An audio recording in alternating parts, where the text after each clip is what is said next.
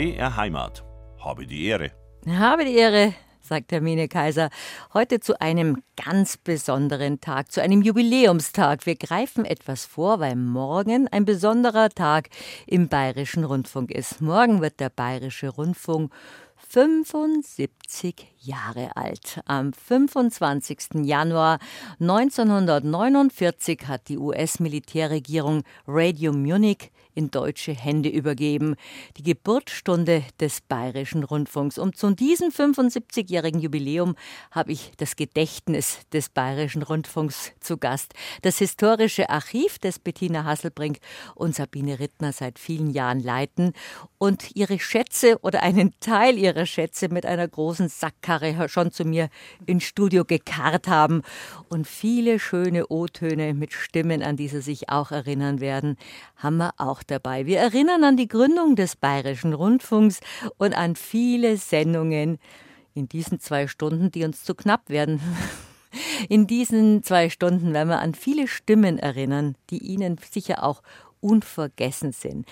Lassen Sie uns doch gemeinsam eine Zeitreise machen und etwas schwelgen. Und ganz kurz begrüßt Sie noch jemand, den Sie auch als Stimme des Bayerischen Rundfunks hören.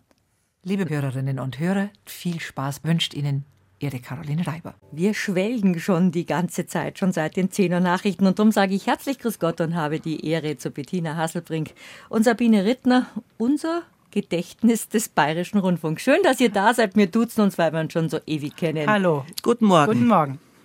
Wir haben wir werden uns unterhalten über 75 Jahre Bayerischer Rundfunk. Das hat uns alle drei sehr berührt, weil wir jetzt auch schon so um die 40 Jahre, ich genau 40 Jahre und ihr auch fast schon im Bayerischen Rundfunk sind. Und da war der Bayerische Rundfunk noch jung und jetzt mittlerweile hat es eine Dimension angenommen, dass es 75 Jahre sind. Wir unterhalten uns darüber, wie es mit dem Bayerischen Rundfunk angefangen hat, aber ganz kurz senden wir noch einen O-Ton was zuvor war. Nach Ende des Krieges hat die amerikanische Militärregierung Radio München gegründet und das hat sich so angehört.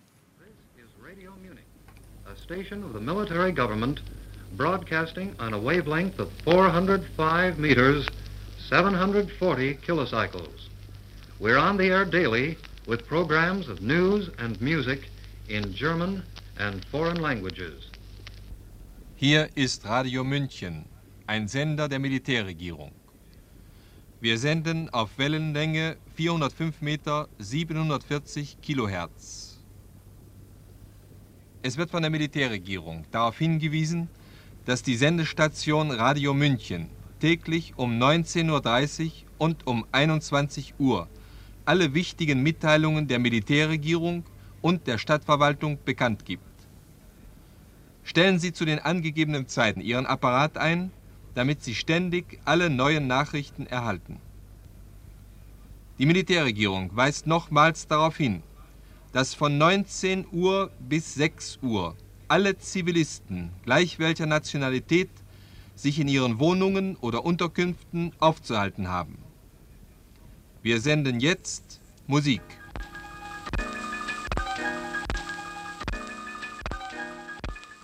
Und das hat noch etwas gescheppert, aber dann kam amerikanische Musik.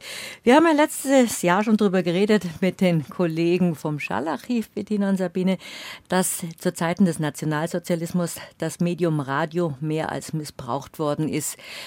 Dann war Ende des Krieges und Radio, wie wir gerade gehört haben, war ein wichtiges Instrument, um die Bevölkerung zu informieren. Natürlich durfte die deutsche Bevölkerung nicht mehr selbst Radio machen und so ist Radio München gegründet worden.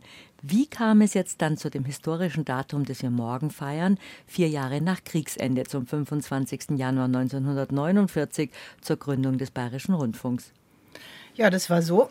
Die Amerikaner waren ja, also nach Bayern wurde nach 45 in äh, war amerikanische Zone. Mhm. Und äh, Radio München gehörte zur amerikanischen Militärregierung. Und ja, die Amerikaner haben das Programm bewacht, das Personal bewacht. Man musste also vor jeder Sendung gab es einen OK-Stempel auf die Manuskripte. Und äh, aber natürlich war das Ziel der Amerikaner, die Rundfunk, den Rundfunk wieder auch in deutsche Hände zu übergeben.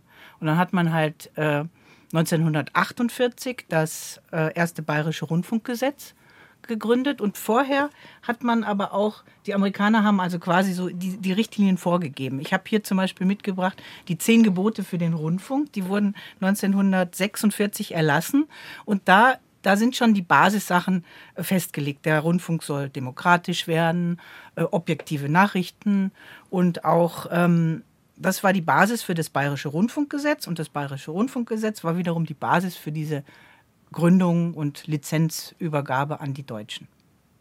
Und warum kam es zu diesem Stichtag dann? War das so ein bestimmter, äh, bestimmter Vorlauf oder hat es mit dem Jahresanfang zu tun gehabt?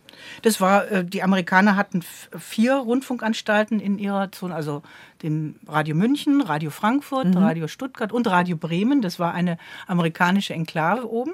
Und der Bayerische Rundfunk wurde quasi als erster in der amerikanischen Zone äh, lizenziert und später kam dann der Hessische Rundfunk. Das hatte keinen, glaube ich, Grund, sondern einfach hat sich so ergeben. Es war ja damals noch nicht die ARD, das gab es ja noch nicht. Also war der Bayerische Rundfunk die erste Radiostation, die sozusagen Unabhängigkeit in deutscher, in diesem Fall in bayerischer Hand senden durfte. Also in bayerischer Hand ja, aber vor dem BR gab es quasi als Modell, als Prototyp des öffentlich-rechtlichen Rundfunks den nordwestdeutschen Rundfunk. Der war von den Briten kontrolliert mhm. und das, der wurde schon 48 äh, gegründet. Das ist sozusagen der Vorläufer vom NDR und WDR. Es wurde dann gesplittet 56, aber 48 war schon die erste öffentlich-rechtliche Rundfunkanstalt in Deutschland gegründet und der BR war quasi die erste in, in Bayern. Das ist beeindruckend. Und da gab es auch einen großen Festakt, der war wahrscheinlich hier unten im Erdgeschoss, im, im Riemerschmidtbau, Sabine? Ja, der war hier im Funkhaus. Es war vor 200 geladenen Gästen, als die Lizenzurkunde übergeben wurde an den damaligen Rundfunkratsvorsitzenden Alois Johannes Lippel und den Intendanten Rudolf von Scholz. War ein festlicher Akt. Das war genau um 11.47 Uhr die Übergabe. Und ähm, damit war der Bayerische Rundfunk in der heutigen Form gegründet. Und da haben wir jetzt noch einen O-Ton von diesen Feierlichkeiten. Hier spricht Radio München, ein Sender der Militärregierung. Zum letzten Mal, verehrte Hörer, meldet sich heute unsere Station mit diesem Namen. Within the next hour, Radio Munich ceases to be a military government operation and so becomes the first German controlled radio station in the US zone since the end of the war. Und wenn die Stimme des Menschen ein Sinnbild seiner Freiheit genannt wird, so ist diese Stimme, die dem bayerischen Volke nun zu eigen gegeben ist, selbst ein Teil seiner wiedererwachenden Freiheit. Sie hören mich aus dem großen Sendesaal des Münchner Funkhauses. Er zeigt festlichen Schmuck und alle äußeren Anzeichen eines bedeutenden Ereignisses.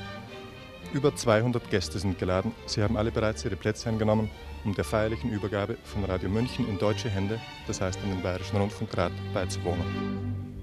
Ein historischer Moment und ihr habt auch eine historische Urkunde dabei. Ja, wir haben also quasi die Lizenzurkunde vom 25. Januar 49 im Original dabei, noch mit dem handkolorierten äh, Wappen der amerikanischen Militärregierung. Also es sind nur zwei Blätter, wo halt die die Übergabe, dass der Bayerische Rundfunk quasi selbstständig senden darf, festgelegt ist. Und das sieht jetzt so unbedeutend aus. Das ist nicht irgendwie eine Urkunde mit Prägung, sondern zwei getippte Zettel. Das sind zwei getippte Zettel und ein handkoloriertes Wappen äh, als Deckblatt.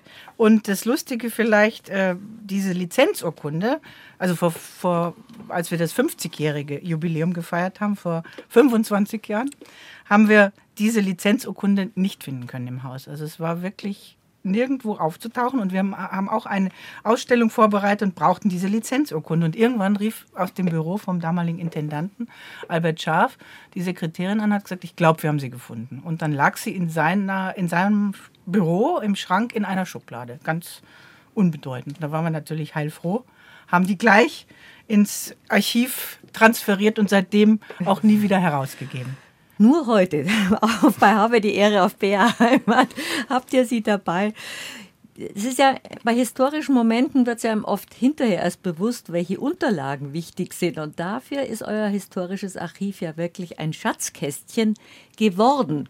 In der Gegenwart wird einem ja nicht bewusst, alles, was ihr hier an Zetteln, an Unterlagen, an Dokumenten habt, das ist ja nicht sowas wie eine Stadtgründung oder sowas, wo dann alles groß gemacht wird. Es ist eine große Zettelwirtschaft gewesen und ihr habt mühsam einige Puzzleteilchen noch erhalten oder zusammentragen können im Laufe der letzten wie viele Jahre?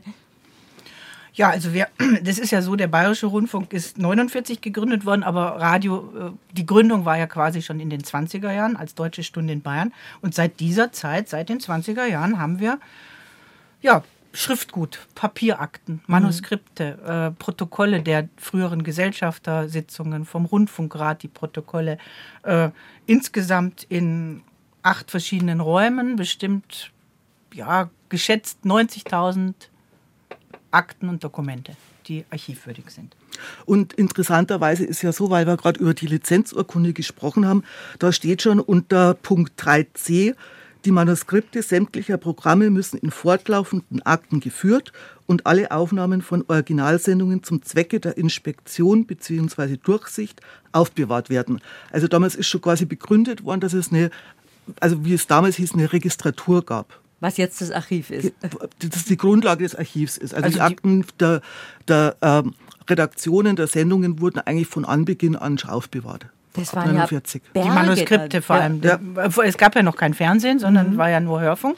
Aber ja, ganze stapelweise Manuskripte, die halt dann später in, in Aktenordnern sortiert wurden, immer nach Abteilungen. Und das ist auch der große Unterschied zwischen historischen Archiv und Schallarchiv. Da habe ich mir im Dezember mit den Kollegen Klaus Weißenbach und Michael Eberle vom Schallarchiv unterhalten, die gesagt haben, damals sind wenig O-Töne archiviert worden weil ja alles live gewesen ist. Man hatte damals ganz wenig Aufzeichnungsmöglichkeiten gehabt, im Gegensatz zu den Manuskripten, die alle ja fast akribisch, auch aus Gründen der Kontrolle wahrscheinlich, aufgehoben werden sollten.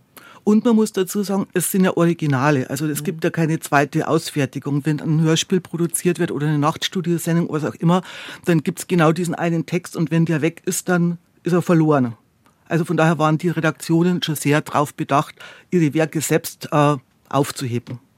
Ja, und wir haben glücklicherweise äh, oft Manuskripte, wo es keinen O-Ton mehr gibt. Das mhm. heißt, wir können das Programm, die Programmgeschichte nachvollziehen anhand auch dieser schriftlichen Unterlagen. Und das ist was, das Stichwort gerade eben, das du genannt hast, Bettina, die Programmgeschichte. Das ist jetzt auch das Interessante. Wir werden auch einige O-Töne hören jetzt in unseren zwei Stunden von unserem Rat. Das ist auch interessant, wie sich das Ganze entwickelt hat, wie ein bunteres Hörfunkprogramm entstanden ist und später dann auch das bayerische Fernsehen. Darüber unterhalten wir uns gleich weiter. Wir ratschen und wir schwelgen und wühlen in 75 Jahren Geschichte und Archivmaterial des Bayerischen Rundfunks, der morgen 75. Geburtstag hat. Wie auch immer das Programm damals angefangen hat, ein paar Pioniere waren dabei für Nachrichten und auch Programm. Und da haben wir gesagt, dann fangen wir mit in Bayern mit was ganz Wichtigem gleich an. Bettina Haselbring und Sabine Rittner, um die Bergsteiger ist es gleich gegangen. Ja, am 24. November 1948, also das war quasi schon vor Vorlizenzierung gab es die erste Bergsteigersendung. Das war einer der Gründungsväter, war Bruno Erath. Der war zwar jetzt bei der ersten Sendung, hat das nicht äh, moderiert, sondern Fritz Buschmann. Aber er hat quasi an den Hubka hingearbeitet, dass es sowas geben sollte. In Bayern, nachdem Bayern ja den Bergen sehr nah ist, soll es eine Bergsteigersendung geben.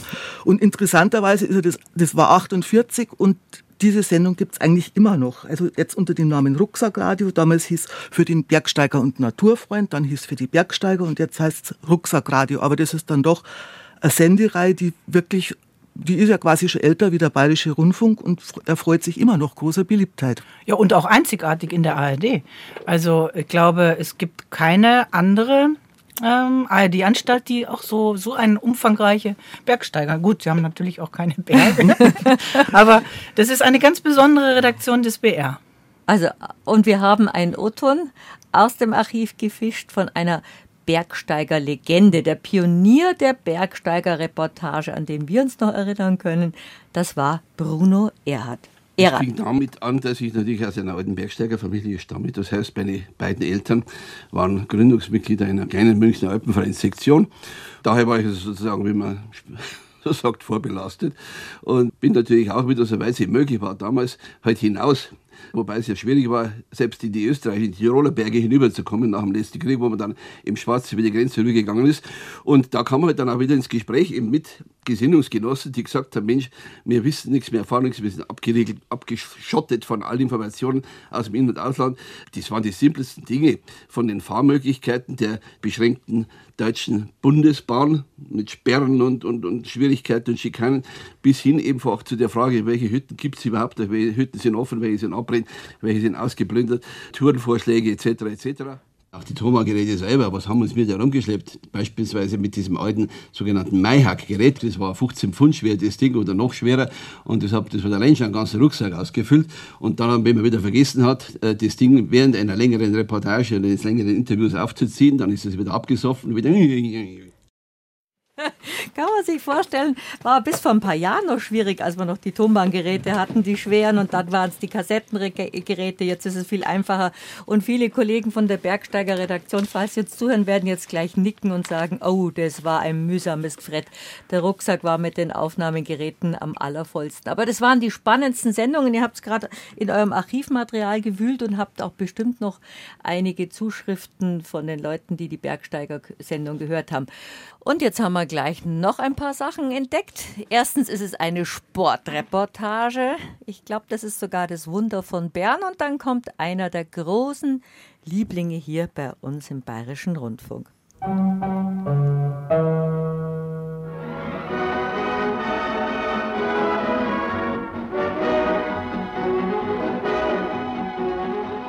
Schäfer nach innen geflankt. Kopfball abgewehrt. Aus dem Hintergrund müsste Rahn schießen. Rahn schießt. Tor! Tor! Tor! Tor!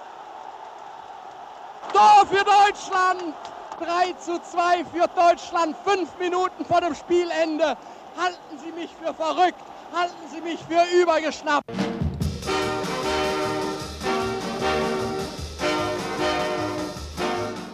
Wir schallplatteln wieder einmal. Guten Abend. Hier sind leichte, doch nicht zu seichte Melodien aus aller Welt. Ich wünsche Ihnen sehr viel Spaß, wenn wir schallplatteln. Warum ich Ihnen das alles erzähle? Weil damals der Fledermauswalzer das Publikum derart in Stimmung brachte, dass man sich in den Sitzreihen die Hände reichte und, nein, um Gottes Willen, nicht schunkelte, sondern ganz, ganz leicht mitbewegte. Und mit diesen beschwingten Klängen verabschiedet sich bis zum Wiederhören wie immer Ihr Fred Rauch.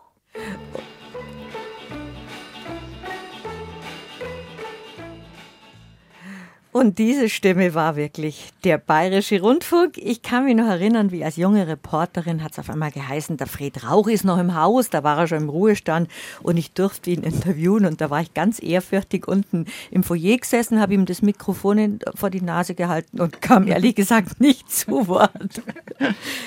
Der Fred Rauch war der Publikumsliebling hier im Bayerischen Rundfunk. Da habt ihr jetzt gerade einen ganzen Berg an Fanpost herausgezogen. Ja, er hat ja schon 46 angefangen, auch wieder bei Radio München. Es waren ja so Kontinuitäten. Ganz viele, die, äh, es war ja kein, keine Zäsur 49, sondern ganz viele haben nach dem Krieg angefangen und dann natürlich weitergemacht. Und er hat über 1500 Wunschkonzertsendungen, Sie wünschen, äh, moderiert. Ein absoluter Wahnsinn.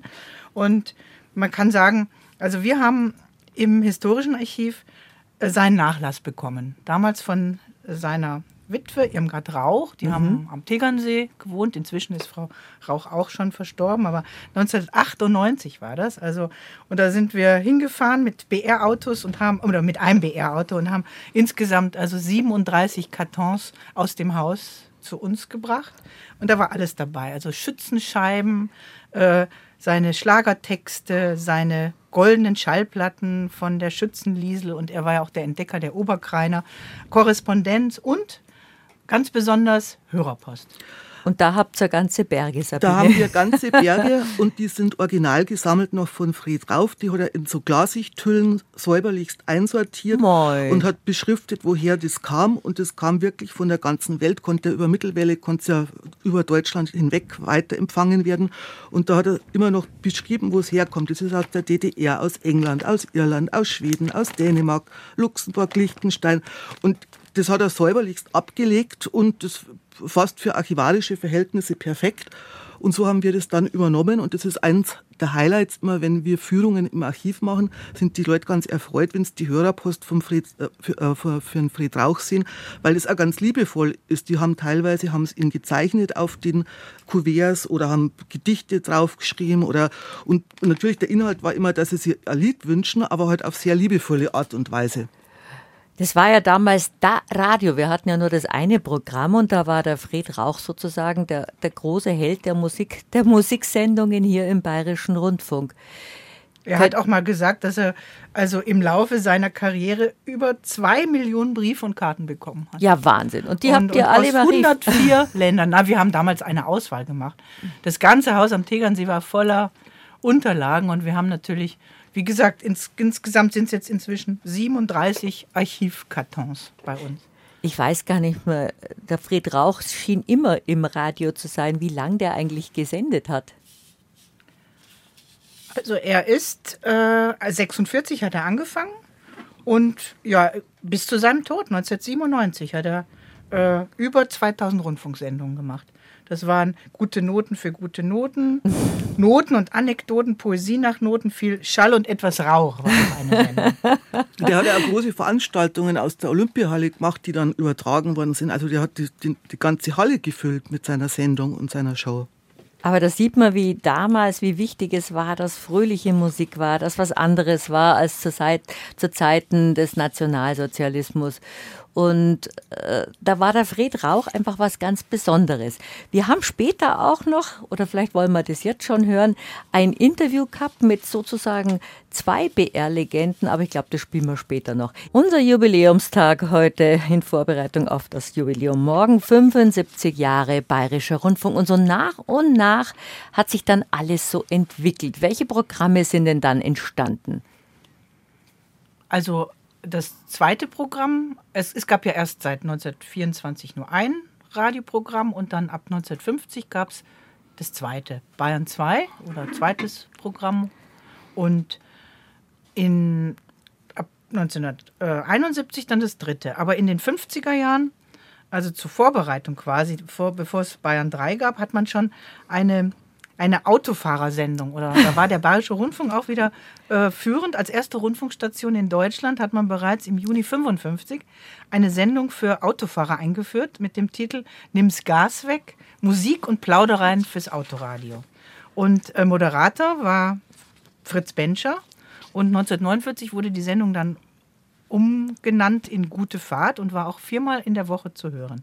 Auch hier haben wir wieder in unserem, aus unserem Fundus äh, ein frühes Manuskript äh, mitgebracht, was Fritz Bencher äh, selber gesprochen hat. Und jetzt horchen wir mal rein, da gab es nämlich auch noch für Kinder was mit Fritz Bencher. Nimm's Gas weg mit dem Garagenhupferl. So, liebe Autoradio-Kinder, Augen auf, Ohren zu, denn jetzt kommt euer Garagenhupferl. Es war einmal ein Mann, der sehnte sich mit all seinem Sehnen, womit sich Menschen sehnen, zurück zu seinen Jugenderinnerungen. Er fuhr viele, viele Kilometer und Kilozentimeter durch die deutschen Lande und Gauen nordwärts zur Nordsee. Er fuhr über Frankfurt und über Kassel, über Hühner und über Hundert. Dann ließ er seine Scheibenbremsen bremsen.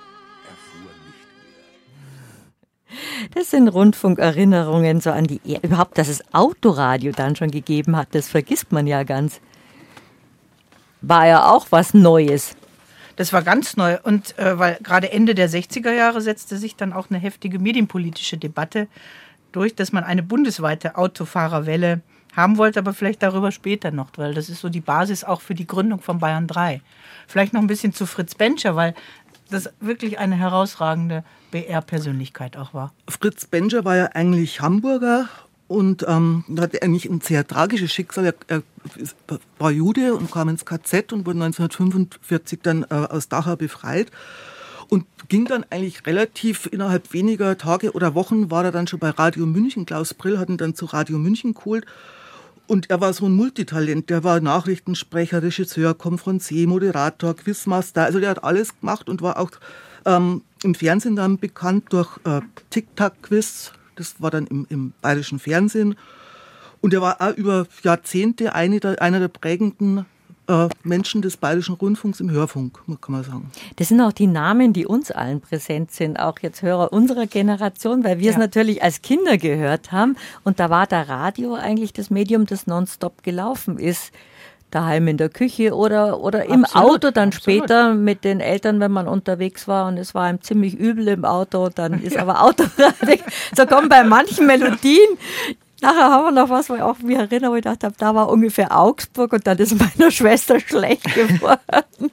Da merkt man erst, wie ein das Radioprogramm begleitet und geprägt hat. Ja, und vor allem auch in den, in den 50er Jahren war es das, das Medium, also noch bevor das Fernsehen kam. Wir haben auch äh, hier ein ein besonderes äh, Röhrenkofferradio mitgebracht mit, äh, das heißt der Akkord, Akkord Pinguin im, mit Schlangenledermuster. Also das sieht ja aus wie eine Handtasche. Das ist wirklich ein elegantes Teil. Also sieht aus wie von Margot Hilscher die Handtasche. Ein so ein ähnliches Modell stand bei uns in der Küche nur in hellblau, ein Kofferradio, in dem Fall ein Handtaschenradio. Sehr und, elegant. Und das ist von 1957, also aus der Zeit, äh, noch das letzte Röhrenradio, weil später haben dann Transistoren das abgelöst und es war das letzte Röhrenkofferradio. Sowas haben wir auch bei uns im Historischen Archiv, so ausgewählte, ja, technische Objekte. Und wie ist das zu euch geraten? Wisst ihr das doch? Dass wir haben, äh, hatten einen langjährigen Sammler, den Hans-Otto Hoffmann. Auch eine Legende. Der Herr eine Hoffmann, Legende. der wusste alles über den Bayerischen und Rundfunk und über die Geräte vor allem. Absolut. Dingen. Er saß in einem Kammerl, muss man sagen, beim Sender Ismaning und hat dort technische Geräte, also alte Geräte restauriert und äh, repariert. Und als auch er leider verstorben, hat uns dann einen großen Fundus hinterlassen. Und ich habe jetzt noch einen O-Ton gefunden, Gute Fahrt, die Autofahrersendung des Bayerischen Rundfunks.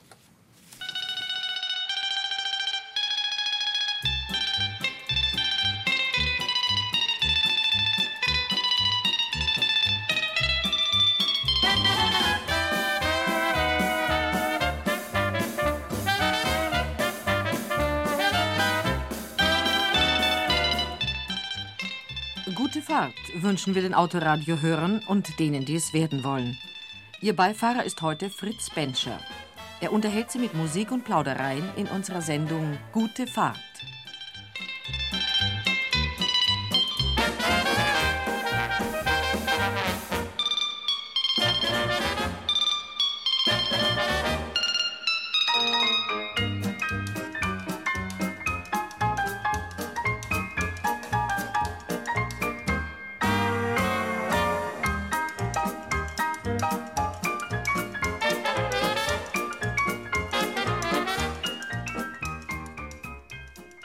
Gas weg, lieber Autoradiohörer. Ein altes Sprichwort sagt, wer langsam fährt, kommt auch zum Ziel. Das hat unser Vater dann immer gesagt, wenn er uns ermahnen wollte, dass wir langsam fahren sollen. Wer langsam fährt, kommt auch zum Ziel. Fritz Bencher, der uns wirklich ein Leben lang begleitet hat, auch eine der großen Stimmen des bayerischen Rundfunks. Wir gehen noch mal ein bisschen zurück in die Anfänge, in die 50er Jahre. Da habt ihr ja auch einiges an Hörerpost gesammelt. Die Leute waren begeistert, dass jetzt eine neue Zeit herangebrochen ist, dass es fröhlicher wurde, dass die Musik viel breiter gefächert war, dass bestimmte Dinge auf einmal im Ohr waren, wie zum Beispiel in den 50er Jahren, was ganz Wesentliches. Der berühmte alte Peter, der ja auch wieder die Erkennungsmelodie von uns geworden ist, von Bär Heimat. Und der alte Peter, das hat man lange nicht gewusst, der war ja nicht vollständig gewesen. Nee, das hieß der alte P und der äh, sollte erst vollständig gesendet werden wenn auch die Frauenkirche wieder äh, aufgebaut wurde, die zerstörte. Und dann hat man am Anfang die erste Silbe bei dem Pausenzeichen weggelassen. Dann hieß es, solange der alte P. Und erst ab äh, 51, als wieder aufgebaut war, hieß es dann, solange der alte Peter. Na, hören wir mal rein. Nachdem nun der alte Peter völlig wieder aufgebaut ist, wird auch der Bayerische Rundfunk sein Versprechen einlösen und das Pausenzeichen mit der Melodie des Liedes vom alten Peter vollständig senden. In Zukunft, liebe Hörer, werden Sie es also regelmäßig über unsere Station in dieser neuen Form hören.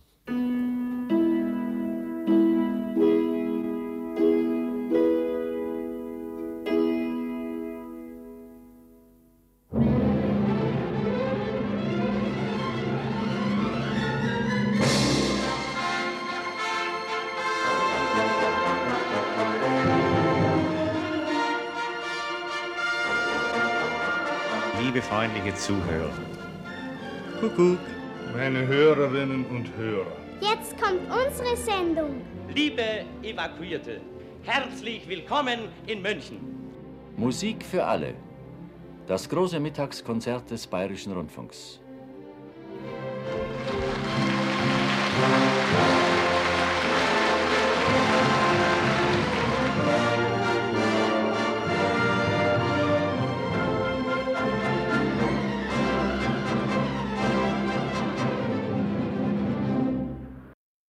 Der alte Peter mit großem Orchester und ist jetzt in den letzten Tagen auch nochmal neu aufgenommen worden mit unserem neuen Dirigenten, mit Sir Simon Rattle.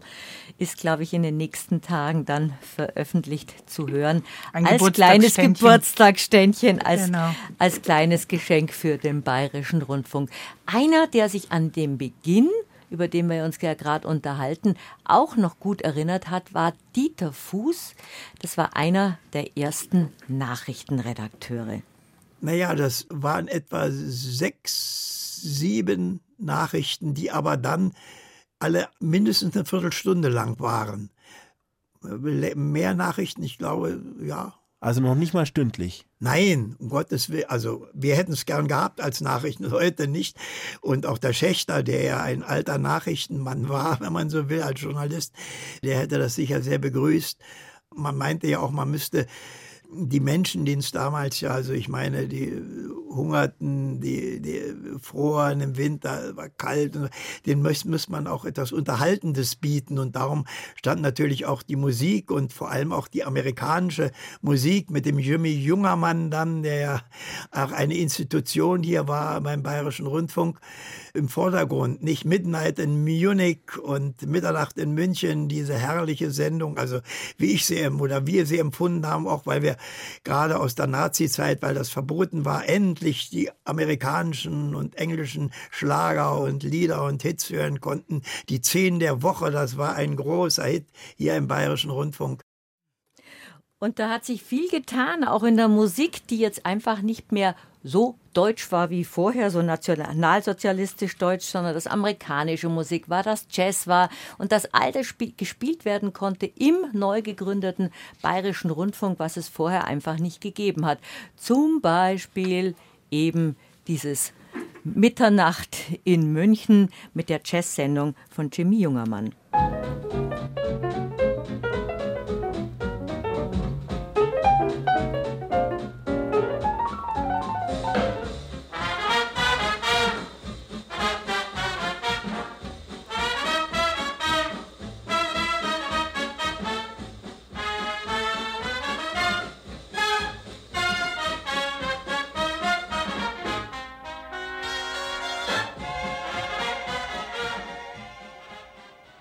Dann ist der Glücksfall gewesen, dass die amerikanischen Steuerzahlen irgendwie das zu teuer geworden ist, die ganzen deutschen Sender und EFN, und es mussten Sparmaßnahmen gemacht werden.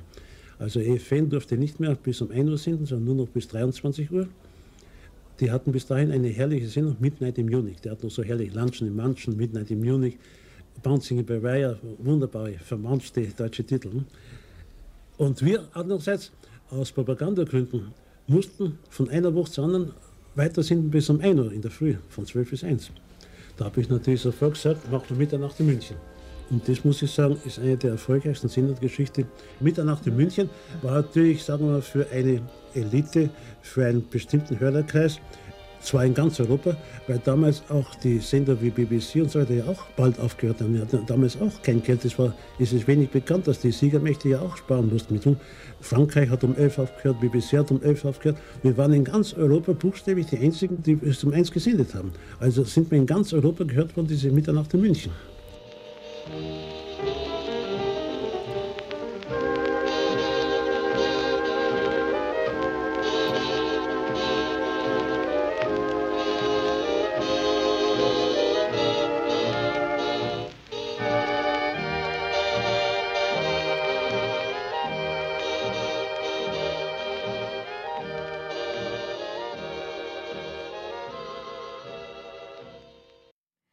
Auch etwas Besonderes, was der Bayerische Rundfunk herausgebracht hat, eben Jazzmusik. Mitternacht in München mit Jimmy Jungermann. Nach Friedel Rauch die große Legende. Ja, Jimmy Jungermann, das war auch eine Kultfigur für den Rundfunk, kann man sagen. Der hat selber erzählt, dass er, wie er zum Rundfunk kam, und zwar hat er einen Brief an damals noch Radio München geschrieben und hat sich über die Musik beschwert. Und dann haben sie ihn einfach geholt und gesagt, mach's besser. Und so, und so kam er zum Rundfunk und hat einfach seine Art von Musik gespielt. Das war Jazz und modernere Musik und nicht so sehr das Volkstümliche und wurde ziemlich bekannt, hat Sendungen gehabt wie der bunte Teller, die Zehn der Woche, die klingende Funkpost und eben das besagte Mitternacht in München. Und insgesamt war er 30 Jahre für den Bayerischen Rundfunk tätig und, wie wir eben gesagt haben, einer der beliebtesten Moderatoren der Zeit. Mhm. Und interessant natürlich auch die, die Personalauswahl, die nach, nach dem Krieg dann stattgefunden hat, wie die Leute, man brauchte ja ähm, neue, unerfahrene, unbelastete Mitarbeiterinnen und Mitarbeiter. Und Jimmy Jungermann war ja nur ein Beispiel. Er hat sich quasi bei Radio München beschwert schriftlich. Das, ist, das gleiche war auch mit der ersten Frauenfunkleiterin übrigens, Ilse Weitsch. Mhm. Die hat sich über das Programm beschwert oder Annemarie Schambeck, die dann den Schulfunk geleitet hat. Äh, und dann haben die Amerikaner, die waren sehr, doch sehr liberal, haben dann die, diese Person ins Funkhaus geladen und dann war ja Wiederaufbauzeit und dann hat man quasi die Leute angestellt und die haben dann jahrzehntelang den Schulfunk, den Frauenfunk oder hier Musiksendungen moderiert. Man muss dazu sagen, die hatten oft gar nicht die Ausbildung, also wie man es heute so kennt, dass man zum Funk kommt und dann vorher ein Volontariat oder sowas machen muss, das gab es nicht. Die hatten gar, die waren teilweise Versicherungsvertreter oder irgendwas und haben beim Funk angefangen und haben es gelernt und haben es über Jahrzehnte gemacht. Ja, aber da hat man damals gesagt, so vierfache Mutter, die Ilse, die kann das einfach machen. Ja. Und manchmal ist es, ich meine, wir sind ja auch nicht als Experten hier ins Haus gekommen, manchmal ist es auch Learning by Doing, da man hat seine Grundausbildung und dann kann man auch vieles dazulernen, wie es halt so im Leben ist. Ja. Wenn man jung ist, kann man weniger, auch wenn man eine Ausbildung hat und man lernt dann einfach durch seinen Beruf mehr. Aber das ist damals schon eine wilde Zeit gewesen. Der BR galt ja damals als der originellste Sender. Ich weiß, dass heute sämtliche Sender angeschlossen sind und da möchte ich es unterlassen zu singen. Es ist auch mein Heimatsender angeschlossen, der Bayerische Rundfunk. Der originellste Sender, den wir in Westdeutschland haben. Wir wissen jetzt alle nicht, wer das war. Das habe ich im Archiv gefunden, aber der Bayerische Rundfunk war damals schon eine Größe. Und einer ist sogar mit der Trambahn zum Funkhaus gefahren und der war in der Nachkriegszeit dann nicht mehr so populär, Karl Valentin. Aber er hat einen kleinen Ausschnitt, wie er zum Funkhaus überhaupt kommt.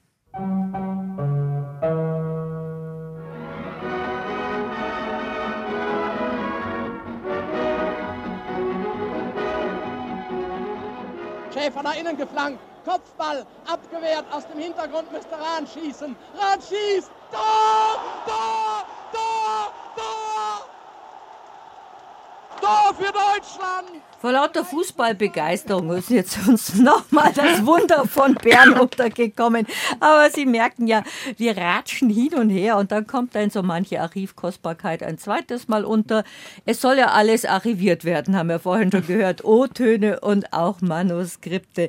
Den Karl Valentin spielen wir auf jeden Fall noch und vieles andere mehr, was wir sonst an Kostbarkeiten haben. Und es gab ja auch eigene Produktionen zum Beispiel die erste große Familiengeschichte. Das, war ja die, das waren ja so Hörfunkgeschichten, die damals für das Programm für den Bayerischen Rundfunk erst einmal zusammengebastelt worden sind. Und da fällt uns doch gemeinsam ein, das ist die berühmte Familie Brandl.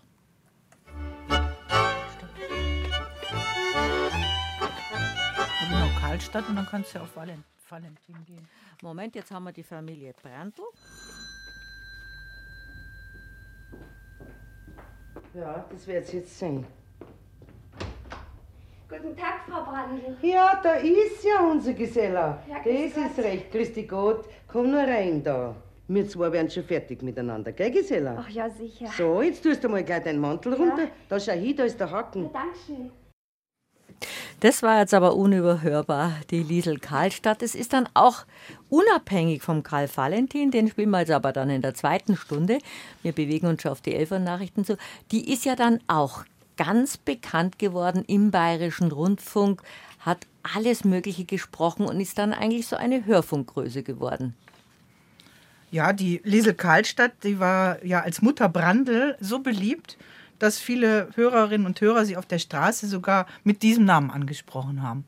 Sie hieß ja eigentlich Elisabeth Villano, war, äh, wurde schon 1892 geboren und äh, war auch, hatte eine Ausbildung zur Textilverkäuferin, an, arbeitete anschließend im Warenhaus Tietz in München und, und, und, zu dieser Zeit begann sie dann sich auch für Theater zu inter interessieren und trat schon in Münchner Wirtshausbühnen als Sängerin, als Soubrette auf. Ja, und natürlich äh, in den Brummelgeschichten, in der weiß-blauen Drehorgel, also eine der beliebtesten Volksschauspielerinnen die der Bayerische Rundfunk hatte. Und das ist ja auch wieder eine der Stimmen, die dann so prägend für den Bayerischen Rundfunk war. Da ist, was du vorhin, Sabine, gesagt hast, es gab einige Leute, die einfach den Bayerischen Rundfunk ausgemacht haben, dass die unverkennbaren Stimmen waren, die auch was ausprobieren durften, die neue Programme machen durften. Das muss ja damals ein ziemlicher Pioniergeist auch gewesen sein, dass man einfach viel machen durfte und dass vieles neu entstanden ist, was vorher technisch gar nicht möglich gewesen ist.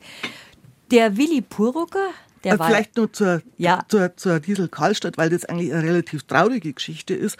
Die hat ja die äh, Mutter in der Familie Brandl gespielt und ist dann aber 1960 gestorben. Und dann hat man sich überlegt, was macht man jetzt? Die, die Mutter, die Sendemutter ist weg. Und dann hat man sich wirklich entschieden, dass man sagt, die Sendung läuft jetzt einfach so weiter, als wäre es in der Sendung auch so passiert. Der Familie muss mit dem Schicksalsschlag fertig werden. Und dann lief die Sendung noch bis 1973 ohne Liesel Karlstadt. Wie aktuell. Das ist ja wirklich, wie man jetzt in diesen ewigen Serien dann ja. Leute rausschreibt, aber da war es ja leider aktuell, da aktuell dass die Liesel Karlstadt verstorben ist.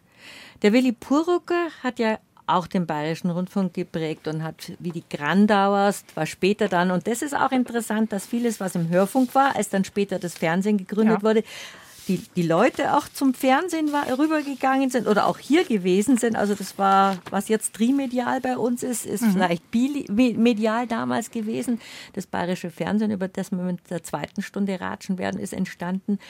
Und der Willi Puriker und die Liesel Karlstadt haben sich aber auch übers Fernsehen sozusagen unterhalten. Da kommt jetzt gleich nochmal der Karl Valentin ins Spiel. Das brauche ich ja nicht zu betonen, dass Karl Valentin ein Sonderling war. Das weiß ja, ja. sowieso jeder. Ein Mikrofon, das war für ihn immer was Gefährliches. Ja. Und er hatte eine wahnsinnige Mikrofonfurcht. Und mit Hangen und Bangen hat man ihn also dazu gebracht, dass er das erste Mal das Rundfunkhaus betreten hat. Ja. Aufgenommen, ich muss Sie unterbrechen, also Sie haben die Texte damals auf Platten aufgenommen. Ja, damals gab es noch keine Tonbänder natürlich. Nein. Aber es hätte noch die, die Live-Sendung, wie wir heute sagen, also die Originalsendung gegeben, aber...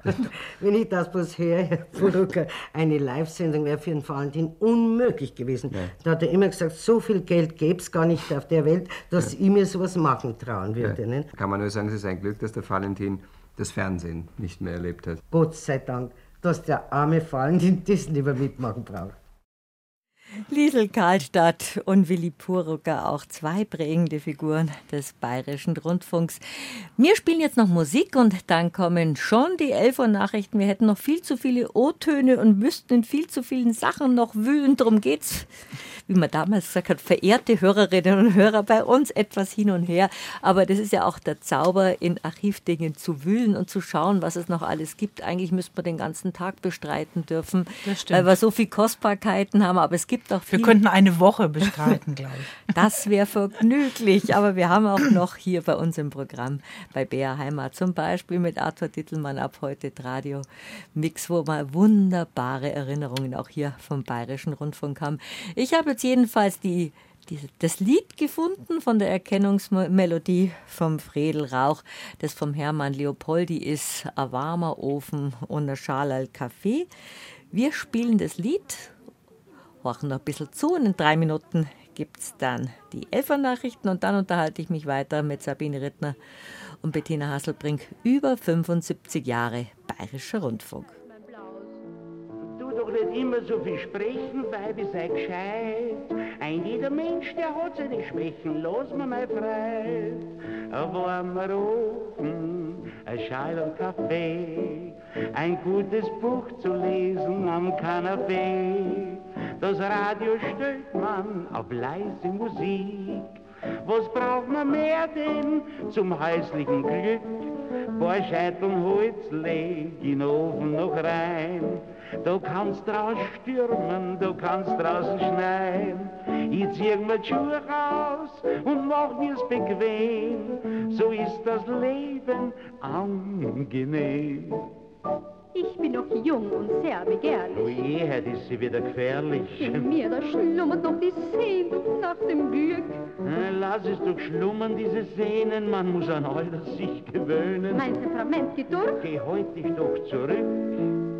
Kaum kommst du vom Büro nach Hause, bist du schon müde. Natürlich bin ich müde. Und gleich am Nachmittag bei der Jause singst du das Lied. Was denn so hier tun? Ein warmer Ofen, Ich mir nicht ein. Schal Kaffee, ein gutes Buch zu lesen am Kanapee. Ich zieh mein Ro äh, Schuhe raus und was bequem.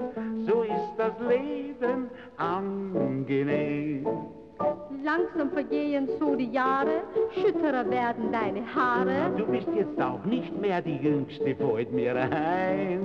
Das ist von dir doch eine Frechheit. Wie kommst du gerade auf das Gespräch heute? Jetzt muss ja irgendwann bald dein Geburtstag sein. Da will ich dir eine Freude bereiten, drum sei jetzt still. Komm doch zu mir, wir spielen jetzt hier ein Familienidyll. Na komm zu mir, mein Lieber. Komm, komm, auf mein Schoß, komm her.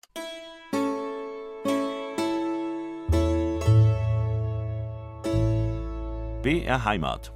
Habe die Ehre.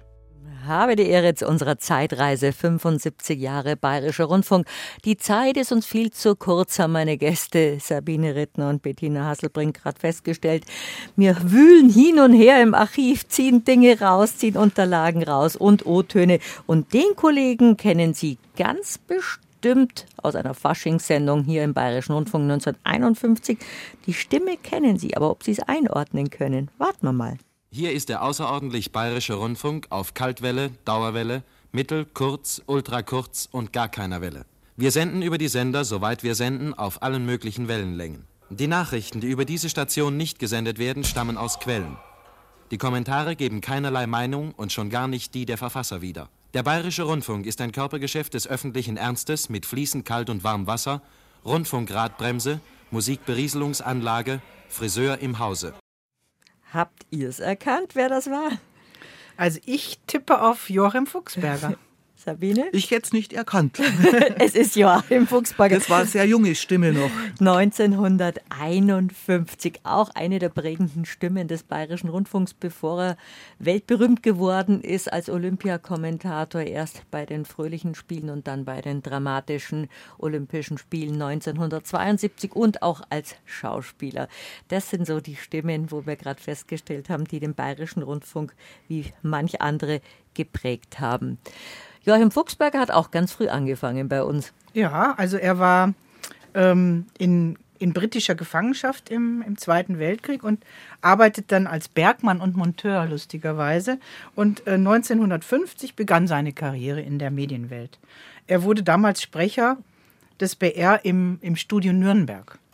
Äh, Und da haben wir auch einen Brief bei uns im Archiv. Äh, Er schrieb also am 23. September 1949 aus Düsseldorf einen Brief an den damaligen Studioleiter Fritz Mellinger.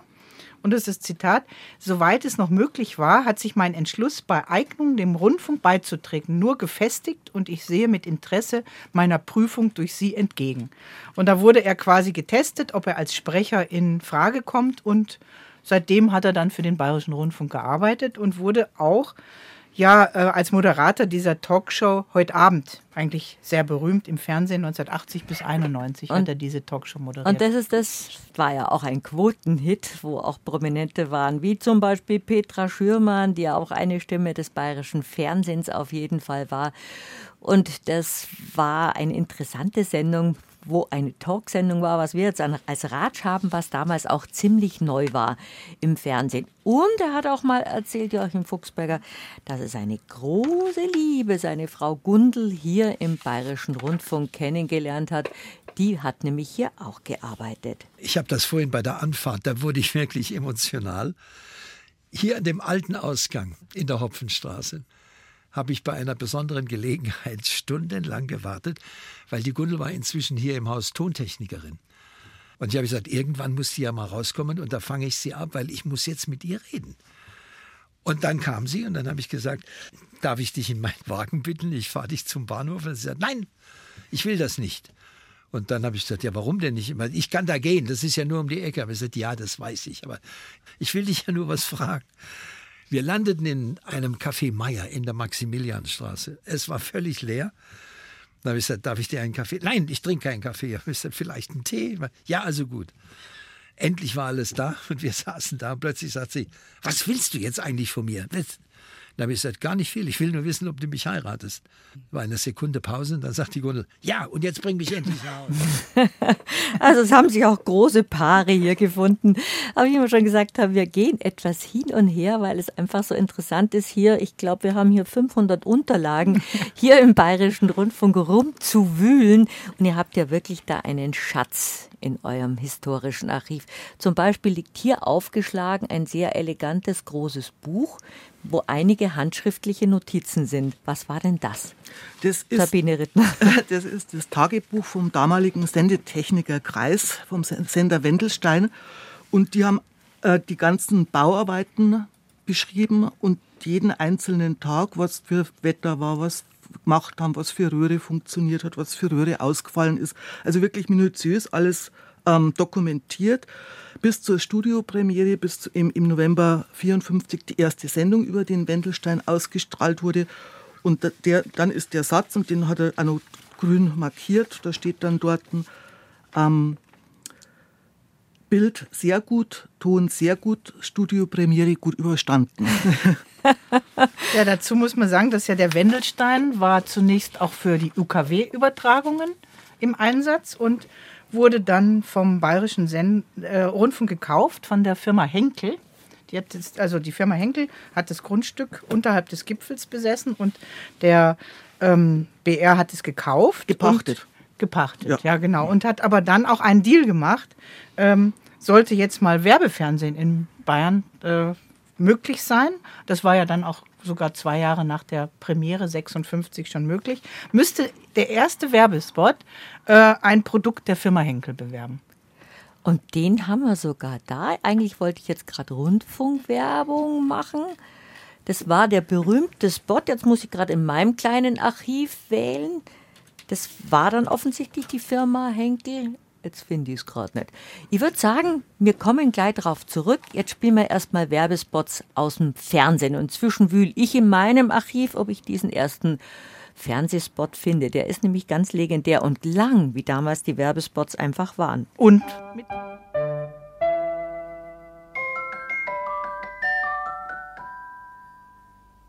Hier ist der bayerische Werbefunk.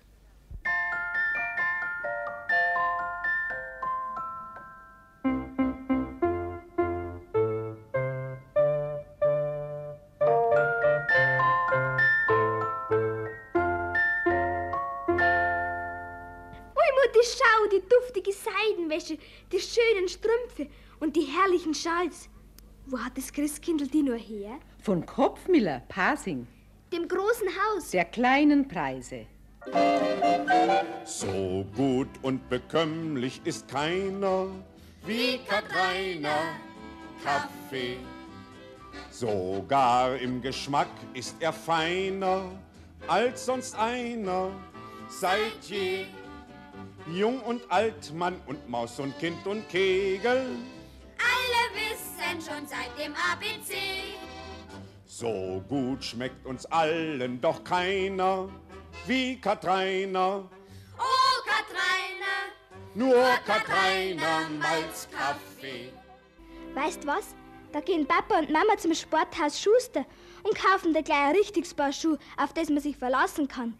Weißt schon, Sporthaus Schuster, München Rosenstraße 6. Dann brauchst du nimmer zu singen.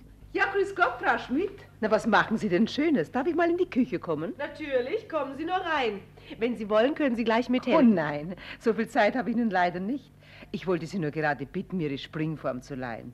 Aber ich sehe, Sie brauchen sie ja selbst. Ja, ich backe einen Apfelkuchen nach einem Rezept von Dr. Oetker. Und mit Dr. Oetker Backpulver Parkin, wie ich sehe. Na, jetzt weiß ich auch, warum Ihr Backwerk immer so gut gelingt. Mit Dr. Oetker Backpulver Bakin, das es jetzt wieder überall in der gelben Vorkriegspackung gibt. Dr. August Oetker, Bielefeld 3. Das ABC der Perwollpflege. Nylonstrümpfe zieht man jeden Abend kurz durch klares Wasser. Aber ab und zu ist eine leichte Perwollwäsche angebracht. Ein Esslöffel auf vier Liter Wasser, die Strümpfe leicht durchschwenken, in einem Tuch vortrocknen und ausgebreitet ebenfalls auf einem Tuch trocknen. Sonnen- und Ofenhitze vermeiden. Ja, es bleibt dabei. Zum Saubermachen Henkelsachen. Wir boten an, Sie haben die Wahl. Der Bayerische Werbefunk wird sich freuen, Sie wieder am Lautsprecher begrüßen zu können bei seinen nächsten Sendungen, morgen früh um 6.45 Uhr und morgen Mittag um 13.30 Uhr. Auf Wiederhören.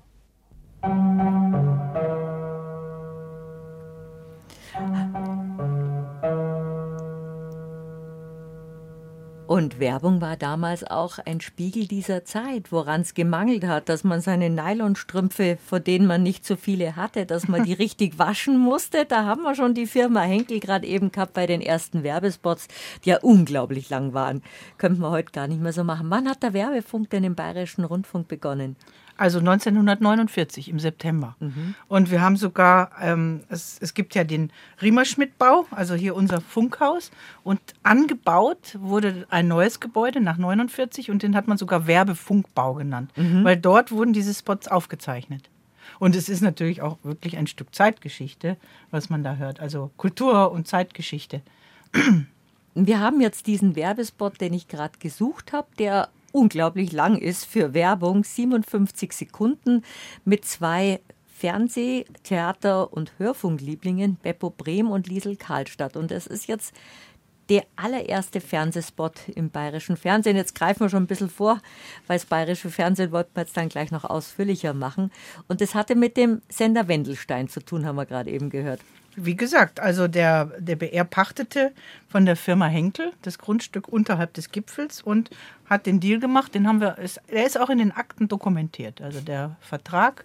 Und ähm, ja, das quasi der erste Fernsehwerbespot musste äh, einem Produkt der Firma Henkel gewidmet werden. Und dann hören wir jetzt.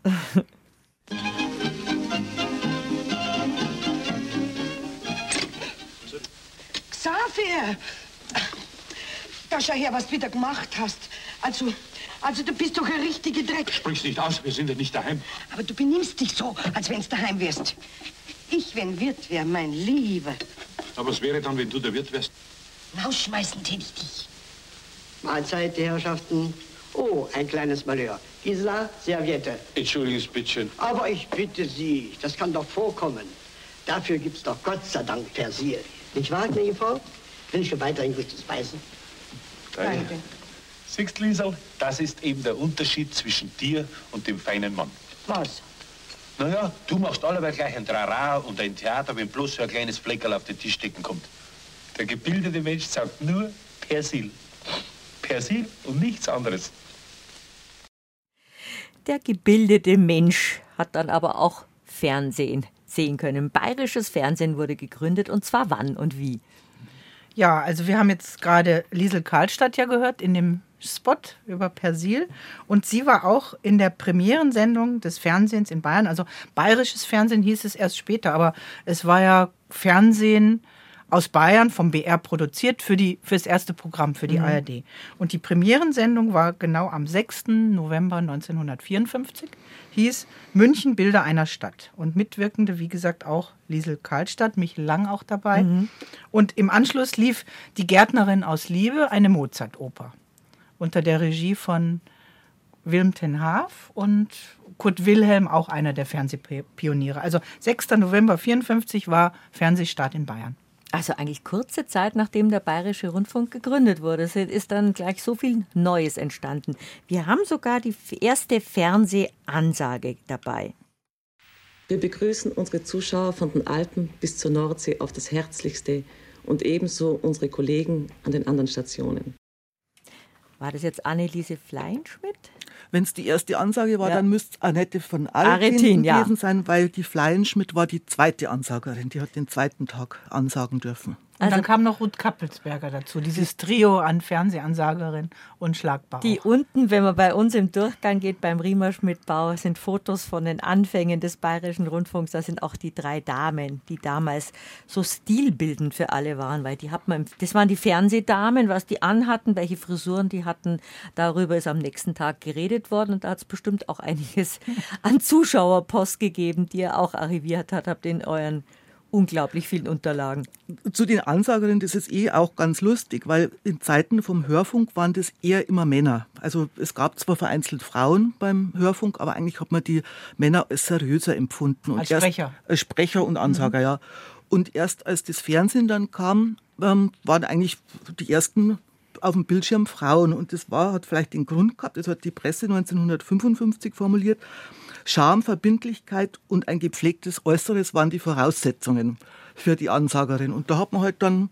Damen genommen, die Herren, die Herren waren wohl nicht so charmant. Und das waren eben diese drei Damen, ähm, die ja auch schon beim Hörfunk gearbeitet haben, die dann teilweise durch andere Sendungen berühmt wurden. Die haben ja dann auch bei Was bin ich mitgemacht und also die waren die, die Aushängeschilder, die Gesichter des bayerischen Fernsehens, kann man sagen. Und da kommt schon das Stichwort und da dieser kleine Satz von Robert Lemke, der ist wirklich in den bayerischen, vielleicht sogar in den deutschen Sprachgebrauch übergegangen. Welches von den Schweindeln hätten Sie? Das rote, bitte. Das rote. Das war wirklich für uns Kinder ein Straßenfeger und ihr habt jetzt eine Kostbarkeit mitgebracht. Wir haben so, so gar, also wir archivieren ja nicht nur Schriftgut, sondern auch besondere Programmrequisiten, wie zum Beispiel den Original Gong aus der Was bin ich Sendung. Wir haben auch noch Schweindal, wir haben auch die Masken, die dann aufgesetzt worden mussten. Die Annette, der Hans, der Guido ja, und genau. Marianne. Und äh, das ist auch bei Führungen immer wieder das Highlight, dass, dass man halt den Gong vorführt und, und die Schweindal zeigt. Weil das eine Sendereihe war, die lief ja von 1955 bis zum Tod, ne? Von Robert Lemke, genau. 88. Ich bin jetzt gerade ganz gerührt. Das war so das Fernsehprogramm nochmal. Noch Gong. Und man kann sagen, das war ja eine relativ kostengünstige Sendung. Also der Hauptpreis waren 50 Mark. Die, was in die Schweindal das was in die Schweindal Aber das war jetzt gerade die Sendung meiner Kindheit und ich sehe diesen Gong, der doch nachklingt und vor mir wackelt. Hat er ursprünglich im Hörfunk angefangen, bei 17 und 4 oder 11 und ich habe jetzt, ich habe vorhin auch noch irgendwas im Archiv gefunden, aber wir wühlen uns gerade so durch. Das war ursprünglich eine Hörfunksendung und dann war das eine der ersten Quizshows im bayerischen Fernsehen mit Robert Lemke, der eigentlich gar kein Quizmaster war, sondern ein ganz renommierter Journalist im Hause. Er war eigentlich äh, Chefredakteur, er war ja dann später auch verantwortlich für, die, für das Deutsche Olympische Komitee, mhm. also für die Übertragung der Olympischen Spiele 72. Aber das was bin ich, das war seine Lebensaufgabe irgendwie, das hat er auch nicht aufgegeben, als er beim Bayerischen Rundfunk als, als äh, Redakteur, als Chefredakteur schon in Pension ging. Die Sendung hat er weitergemacht bis zu seinem Tod. Man hat dann auch noch kurz überlegt, äh, Nachfolge zu machen, aber das das hat nicht funktioniert. Also ohne Robert Lemke hätte dieses Was bin ich einfach nicht funktioniert. Und was auch ganz nett ist, er hat selber sich ähm, geärgert über Quizsendungen, über andere Quizsendungen, später dann auch beim Privatfernsehen, die mit wahnsinnig hohen Gewinnen äh, gearbeitet haben. Mhm. Weil er hat eigentlich gefunden, dass 50 Mark durchaus ausreichend waren als, als Hauptpreis für, bei so einer Sendung. Da ging es ja wirklich, das war ja schon der berühmte olympische Gedanke bei Was bin ich? Da ging es ums Mitmachen und ums Mitraten und dass man sich so ja. diebisch gefreut hat, wenn es die Kandidaten nicht gefunden hat, obwohl die unglaublich waren. Und wir haben ja alle immer, ging ja euch wahrscheinlich genauso, als Kinder mitgerätselt, was könnte Absolut. diese Person vom Beruf sein. Und dann kamen noch irgendwelche Prominenten wie Kurt Jürgens, kam einfach ins Studio des bayerischen Fernsehens. Toll. Aber man muss dazu sagen, obwohl die Berufe wirklich teilweise wahnsinnig ungewöhnlich waren, sie haben eine ganz gute Quote Quote gehabt. Also besonders Guido Baumann, der, der hat dann so oft nachgefragt und war so gut, die haben es dann sogar oft erraten, egal mhm. wie, wie eigenartig der Beruf war.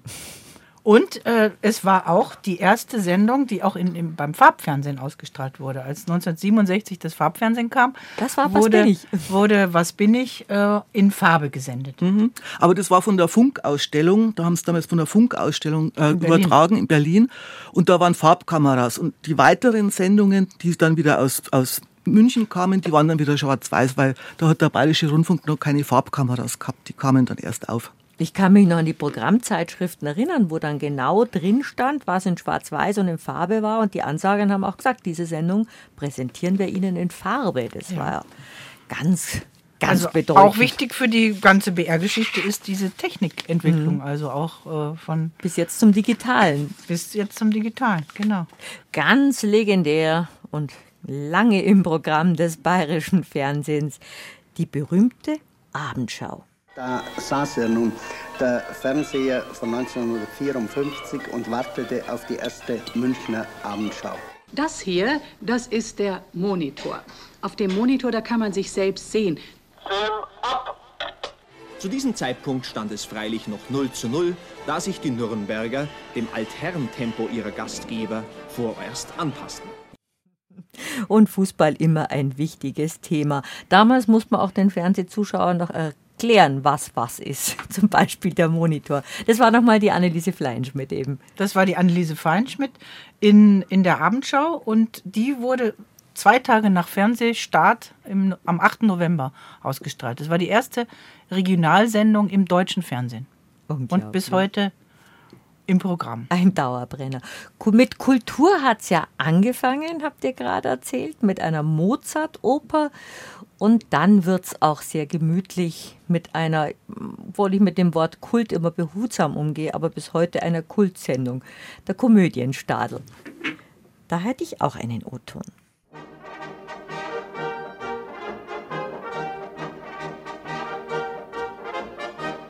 Muss das sein? Ja, es kann schon sein, dass es nicht sein müsste. Auf jeden Fall geht's dir ein Schmarrn gell, dass du weißt. Ich kann einmal nicht verputzen, den Hans Wurst, den traurigen. So.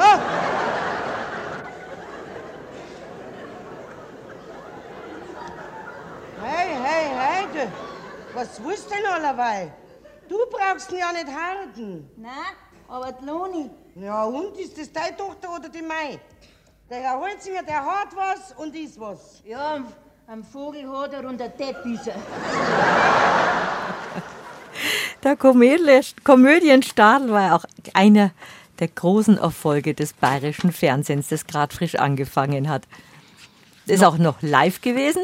59. Auch da haben wir bei uns im Archiv die Bühnenmodelle vom Komödienstadel archiviert, weil damals war ja noch alles haptisch und, und analog. Also heute alles digital, viel die Bühnenbildmodelle, aber die äh, Bühnenmodelle, äh, die ganze Fernsehgrafik oder so, mhm. wurde alles noch ähm, gebastelt und handkoloriert. Wir haben zum Beispiel auch wunderbare Hintersetzer, die immer bei der äh, Sprechstunde eingesetzt wurden.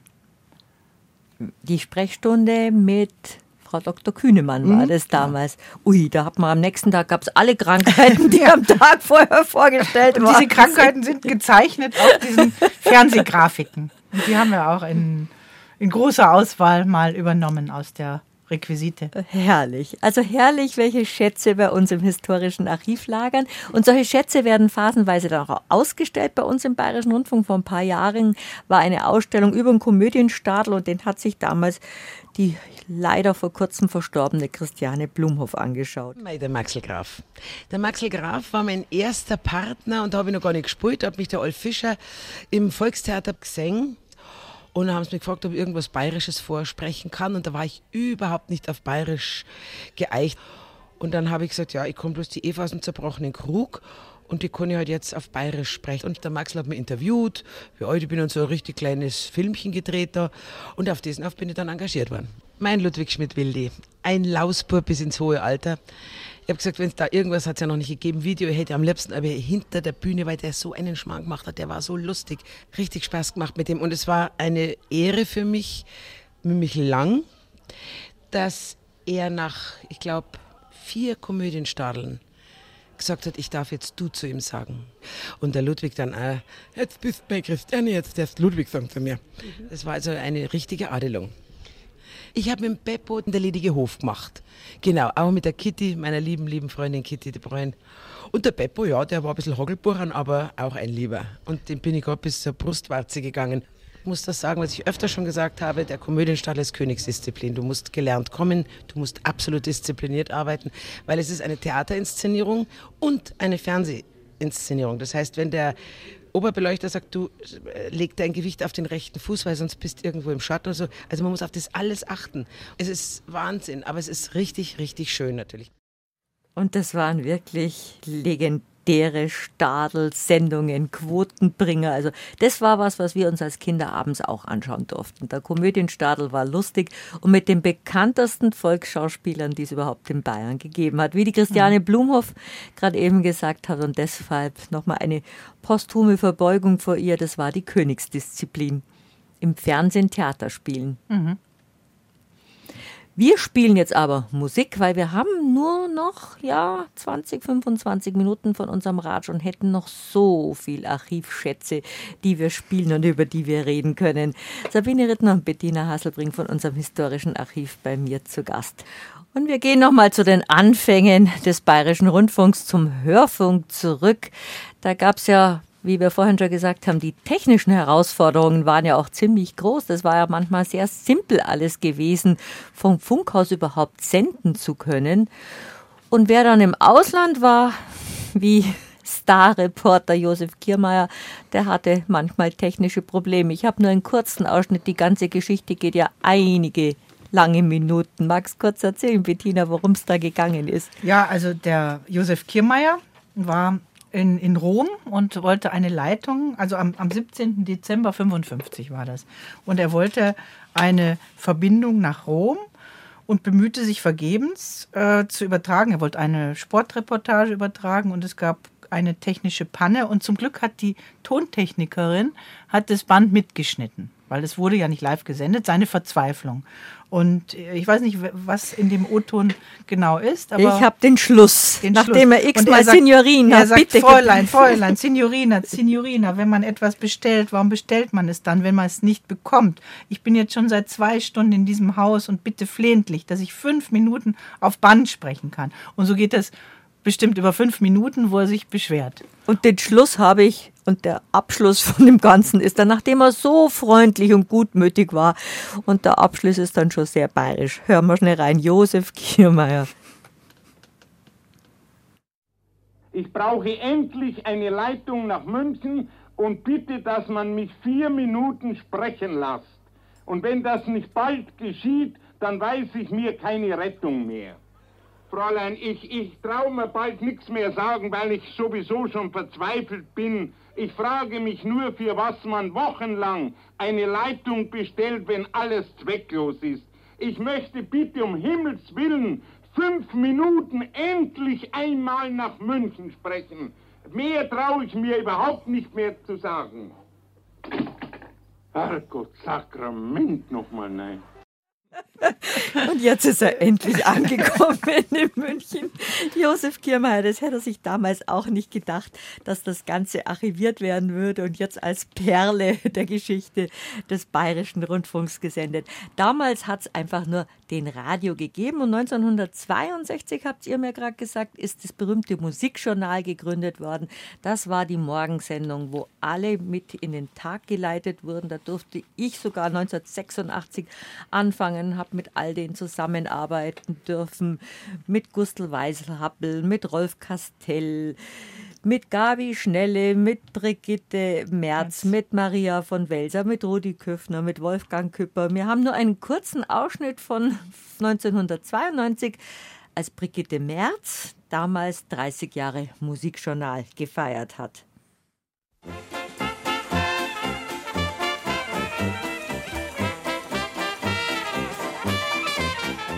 Funk intern. Der Bayerische Rundfunk und seine Hörer. Am Mikrofon Brigitte Merz.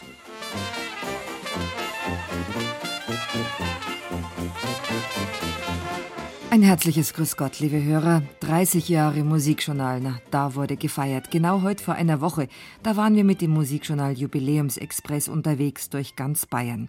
Keine Sendung des Bayerischen Rundfunks wird mehr gehört als das Musikjournal mit den Moderatoren Gustl Weishappel, Rudi Küffner, Barbara Jehlen, Wolfgang Küpper, Ulrich Pasche und Gabi Schnelle. Was unser Musikjournal ganz besonders gefällt, was den Reiz der Moderation ausmacht, hören Sie selbst. Reizvoll ist immer wieder die Überraschung, wenn man vor etwas gestellt wird, von dem man eigentlich wenig weiß. Das ist für mich ein, eine sportliche Sache.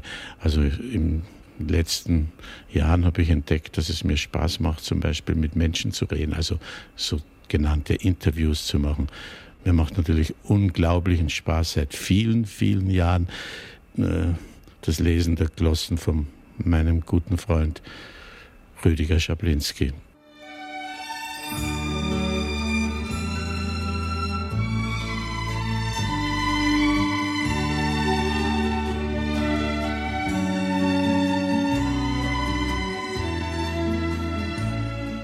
Das Schöne am Musikjournal ist die Vielfältigkeit, ist die Möglichkeit zu blödeln, zu karlauern, ernsthafte Interviews zu führen. Ganz besonders erfreue ich mich jeden Freitag freilich auf die Glosse von Dr. Ernestine Koch, kurz vor neun auf die Schnelle. Das ist das, äh, was mir das Aufstehen schon so manches Mal erleichtert hat. Aber ganz besonders viel Freude macht es mir halt, wenn es mir gelingt, die Leute morgens ein bisschen aufzuheitern und äh, zum Schmunzeln zu bewegen.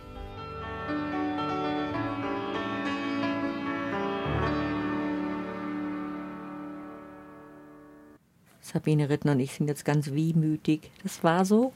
Unser der Jugend. Unser Jugend. Ja. Das war der Morgen einfach. Das war das Radio, das Musikjournal mit Bustel Weißhappel. mit dem Fensterbankel und die Gabi Schnelle, die viel gemacht hat im Bayerischen Rundfunk. Das war ja wirklich auch eine der Stimmen, die ist bei euch im Archiv ganz besonders verankert. Ja, wir haben eine, äh, eine Reihe, die heißt äh, BR-Geschichten und da werden Interviews gemacht mit ehemaligen BR-Leuten und ein Interview ist auch, das ist auf online mhm. zu, zu sehen unter BR-Geschichten und eins ist auch mit Gabi Schnelle. Und ich persönlich habe natürlich auch einen besonderen Bezug zu Brigitte Merz, die vorhin vorkam, weil sie hat, war zeitweise auch unsere Chefin vom Historischen Archiv und hat sich sehr auch für die Rundfunkgeschichte eingesetzt. Und wir haben hier auch mitgebracht ähm, einen ganzen Karton mit Marketingartikeln mit Aufklebern, also quasi vom Musikjournal. Äh, wir haben die Autogrammkarten auch dieser ganzen Persönlichkeiten, mhm. die gerade genannt wurden. Also das ist auch ein guter Archivschatz ähm, zur Dokumentation.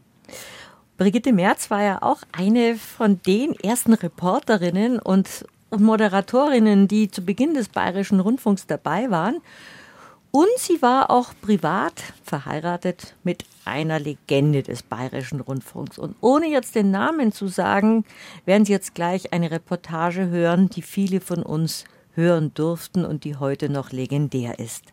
Leichte Vorwärtsgeschwindigkeit, leichte Sinkgeschwindigkeit. Sie manövrieren sich also wie ein Hubschrauber auf Ihr Ziel zu. Vor Forward, 1,20 Meter Vorwärtsgeschwindigkeit. Wenn diese Angabe 30 Seconds äh, die Landezeit bedeutet, dann sind wir kurz vor der Landung. Off, off, off, es wird alles abgeschaltet. They've landed on the moon. Begeisterungsrufe aus dem Kontrollzentrum in Houston und nach meiner Uhr um 21 Uhr und 18 Minuten hat Apollo 11 die Mondfähre auf dem Mond aufgesetzt. Und das war unverkennbar Wolf Mittler der war Bayerischer Rundfunk. Ja, das war auch einer der Star-Mitarbeiter des Bayerischen Rundfunks, hat er wahnsinnig viel gemacht, war aktiv in der Italienhilfe, also äh, wo gesammelt wurde für das, das, Hochwasser in Italien, wo der Bayerische Rundfunk die Italienhilfe ins Leben gerufen hat, der zahlreiche Interviews mit Prominenten geführt hat, wo er seinen ganzen Charme spielen lassen konnte. Da gibt es eine ganz lustige Geschichte, die erzählt er selber, wo ein Interview musste mit der Maria Callas machen und die hat sie eigentlich geweigert weil es gesagt hat, sie ist in München so schlecht behandelt worden, aber irgendwie hat er es dann doch rumgekriegt, dass das Interview gibt. Das ist auch online äh, zu sehen. Und er erzählte, wie furchtbar das, das war. Da musste dann der Kameramann auf den Boden legen, weil er gesagt hat, die wollte das von unten gefilmt wird, weil das das beste, das beste Profil ist. Und dann sagt er, dann liegt der da unten. Und zum Schluss verabschieden sich beide und irgendwie Frau Kaller sagt, das war so wunderschön. Und der Ermittler dankt und sagt, das war so wunderschön. Aber hinterher hat er doch erzählt, dass das gar nicht so schön gewesen ist, dass eigentlich also recht anstrengende Person für ein Interview war. Aber er konnte es gut. Also ich glaube, der, der hat alle irgendwie rauslocken können, was er wollte. Und das war ein Interview für die Abendschau, die ja. er geführt hat. Und da kann man vielleicht sagen, wenn man dieses, diesen Ausschnitt sehen will, was die Sabine gerade gesagt hat, muss man nur auf br.de gehen, auf unsere Online-Seiten, weil da haben wir jetzt zum Jubiläum so eine multimediale ähm, Hall of Fame gemacht. Und wenn man da unter klickt auf Wolf Mittler, dann kommt genau dieser Ausschnitt, wo Wolf Mittler Maria Callas interviewt, als, als Fernsehausschnitt zu sehen. Und da können wir all das anschauen und anhören, was wir in diesen knappen zwei Stunden nicht schaffen, weil wir, es gibt noch so viel zu sagen über den ja. Bayerischen Rundfunk und zu hören. Ich glaube, ich habe noch fünfmal so viel O-Töne vorbereitet, drum fuhrwerken wir immer so hin und her, weil wir unterm Ratschen bei der Musik oder unterm Ratschen fällt uns wieder was ein. Also könnten wir wirklich eine ganze Woche gestalten. Aber wie gesagt, bei uns im Programm kommt ja noch ganz viel vor. So vieles, vieles, vieles hat der Bayerische Rundfunk in seinen Anfängen gemacht. Es gab auch einen Frauenfunk, es gab das Notizbuch, es gab den Landfunk, es waren viel Informationen und es war auch ein, Detail, ein Teil Emanzipation, dass man auch Programme gemacht hat, die nicht so wie in der Werbung, die wir vorhin gehört haben, für die Hausfrau war, sondern für Frauen, die im Leben gestanden sind, die es auch in der Nachkriegszeit mussten, ob sie wollten oder nicht. Und da hat der Bayerische Rundfunk wirklich vieles geleistet und vieles gemacht, um auch dieses Frauenbild etwas zu verändern. Das ist eine Herzensangelegenheit auch von dir, Sabine Rittner. Ja, das war vor allem im Notizbuch. Die haben sich sehr für die Frauen eingesetzt. Mhm. Die haben nicht nur Ratschläge gegeben, sondern haben auch für die Rechte der Frauen gekämpft. Ähm, das Notizbuch, das war auch bei der Politik nicht so sehr beliebt. Das, da hat Franz Josef Strauß auch gewettert, dass das irgendwie so ein linker Hort ist. Ähm, also der rote Frauenfunk, schreibt er. Also die, diese Sendungen sind legendär und ähm, das war ja auch wirklich lange, lange Jahre ähm, prägend, der Frauenfunk für, für den Hörfunk. Ja, Lore Walb und Ilse Weitsch. Waren die zwei. Die zwei Pionierinnen, kann ja, man wirklich sagen. Genau. Gegen alle Widerstände. Und was auch ganz lieb war, dass, damit sind wir, Sabine, in Bayern einfach aufgewachsen, dass für Kinder was im Hörfunk war, dass man was vorgelesen und erzählt bekommen hat. Und das ist ja wirklich letztes Jahr groß gefeiert worden. Das Betthupferl gibt es ja ewig und dann haben wir die kleine Erkennungsmelodie noch.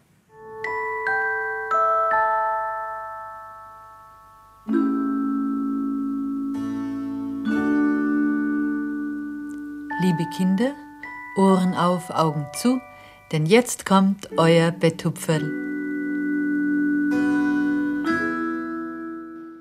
Nein, nein, noch nicht einschlafen. Wir ratschen doch ein bisschen weiter. Und eine, die auch ganz viel gemacht hat und die später berühmt geworden ist mit ihrer Figur, war die Alice Kaut mit ihrem Pumuckel. Mein Mann hat zu mir anlässlich einer Schneeballschlacht im Urlaub gesagt, du bist der rechte Pumuckel. Dann ist im Moment äh, ja, zärtlich gedachtes, lustig gedachtes Wort. Und dann habe ich es einfach aus dem Handgelenk. Und das konnte ich wirklich ich konnte erfinden. Aber dann ist etwas passiert, was wirklich kaum zu glauben ist, wenn man es nicht selber gehört hat. Schreinermeister Eder, so heißt der Mann, dem die Werkstatt gehört, stand an seiner Hobelbank und hobelte gerade ein Brett zurecht. Und da ging es an.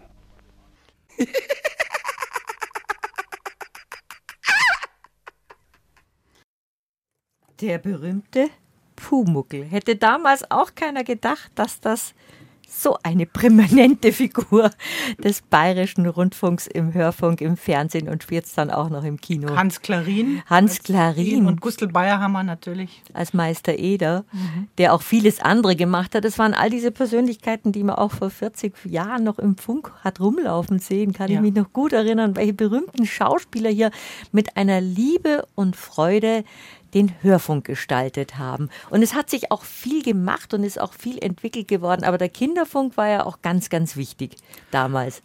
Und heute, immer.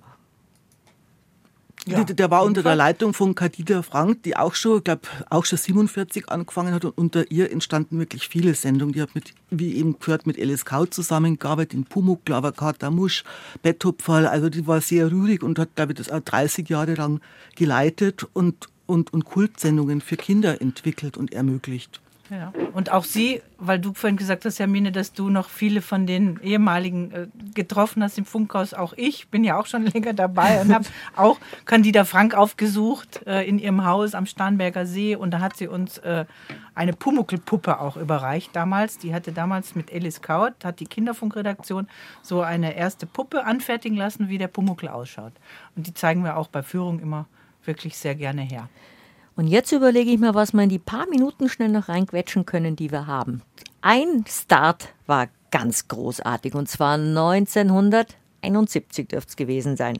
Eine Stunde Musik, drei Minuten vor jeder vollen Stunde Werbung, zur vollen Stunde Nachrichten und abgesetzt von den Nachrichten dann ein Routineservice, Verkehrsüberblick, ausführlicher Wetterbericht, dreimal am Tage Europawetterbericht, und die jeweils anfallenden saisonbedingten Informationen für die Freizeitgestaltung, Winter Skifahren, Eislaufen, welche Pisten sind geschlossen, welche Lifts gehen nicht und im Sommer entsprechend natürlich Wassersport bis hin zum Segelsport. Und auch natürlich Straßenverkehrsservice. Selbstverständlich, das ist der Vorrang in allem. Wir wollen mit äh, dieser Dienstleistungssendung ja vor allem auch mit beitragen, die Sicherheit auf Bayerns Straßen etwas zu erhöhen. Das ist ja der große Vorzug dieses Programms, dass wir nicht warten müssen, bis ein Programm prägt, ein Übergang im Programm ist, wie jetzt im ersten Programm. Man kann nicht gut ein Symphoniekonzert ausblenden zugunsten einer Nachricht auf der Autobahn. Wir können in dieser dritten Welle zu jeder Zeit auf das Programm gehen, das heißt also ereignisbedingt sofort informieren. Wir haben einen Signalton entwickelt, einmal um den Autofahrer gerade im heftigen Verkehr darauf aufmerksam zu machen, dass jetzt eine wichtige Information für ihn direkt verwendbar kommt zum anderen Mal aber sollte dieser Signalton den Berieselungseffekt, der automatisch entsteht, wenn man so lang fließende Musik äh, sendet, etwas unterbrechen und noch einmal eben signalisieren, jetzt kommt eine Service-Mitteilung. Das haben wir noch im Ohr. Und das war Josef Ottmar Zöller, der Bayern 3 sozusagen erfunden hat, wenn das sich jetzt auch gerade ein bisschen angehört hat wie von Loriot. Aber das war damals legendär, dass man gesagt hat, der Berieselungseffekt muss weg und die Autofahrer sind, genau, sind jetzt ganz, ganz wichtig, weil es sind viel mehr Leute auf der Straße und der Verkehr wird immer anstrengender, es wird alles immer komplizierter. Und so ist Bayern 3 dann auch entstanden und wurde auch ein bisschen jünger im bayerischen Rundfunk war konzipiert als wirkliche Servicewelle. Das war der Leitgedanke von Josef Ottmar Zöller, dass eine Welle braucht, die den, die Service bietet. Also Verkehrsmeldungen, Wettervorhersagen, Warnwetter, Pollenflug, glaub, Taubenflug gab es auch. Also es gab alles Mögliche. es gab alles. Es Alle gab früher auch Meldung, Meldungen für Taubenzüchter. Genau, Meldungen genau. für Taubenzüchter. Da gab es einen Ausdruck, mein Gott, den habe ich jetzt vergessen. Taubenaufschlag-Ding, was weiß ich, aber das wissen wir alle noch. Ja. Die Schweindal, die Geflügel, alles, es war alles dabei, es war grandios. Und es gab moderne Musik, bevor überhaupt Thomas Kotschalk gekommen ist. War der Club 16? Nein, der war es nicht.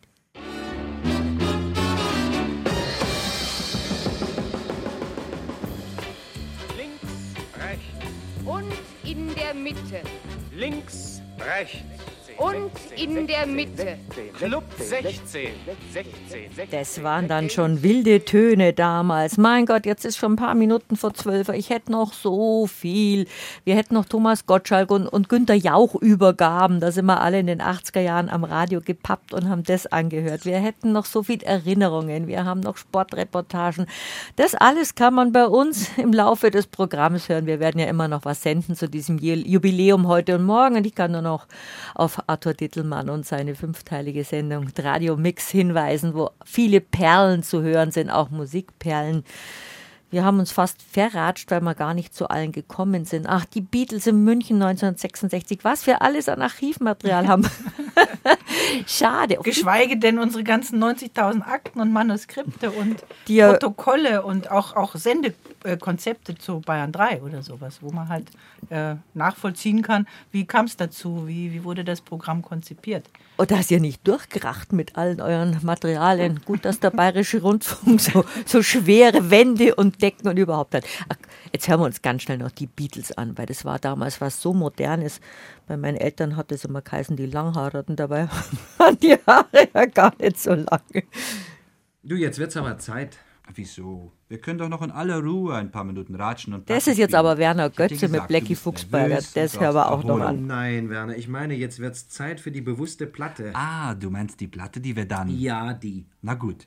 Also, aber erst wollen wir sie uns mal anhören. Na, bitteschön. Und ich schlage vor, in all ihrer Pracht und Schönheit. Ja, mit ihrer wahrhaft rührenden Melodie und ihrem noch ergreifenderen Text. Und wir wollen eine neue Nadel nehmen, damit auch kein Ton und kein Wort verloren geht. Von dem schönen, schönen Lied Das alte Försterhaus.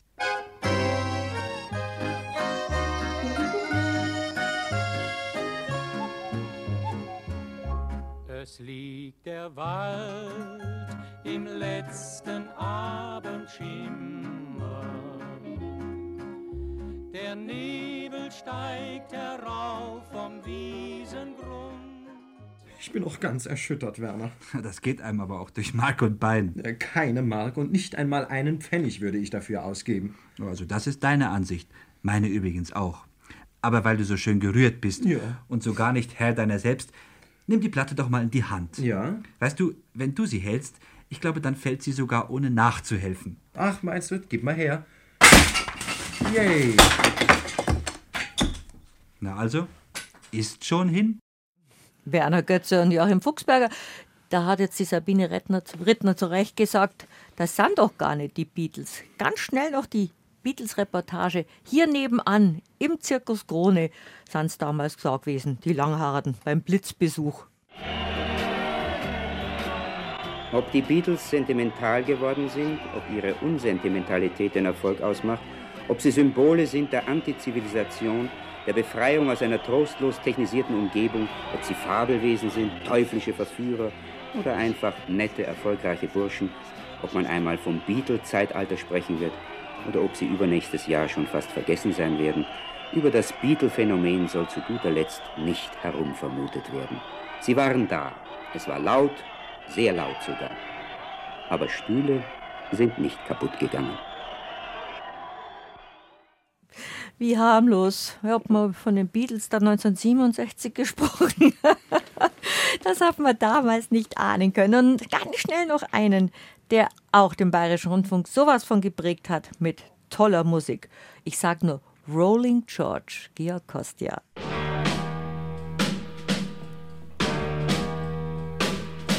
Herzlich willkommen zur vorletzten Ausgabe der Rocktasche. Am Mikrofon Georg Kostja. Ja, und jetzt rocken wir erstmal ganz schnell los mit Wild Bill Moore und We're Gonna Rock, We're Gonna Roll.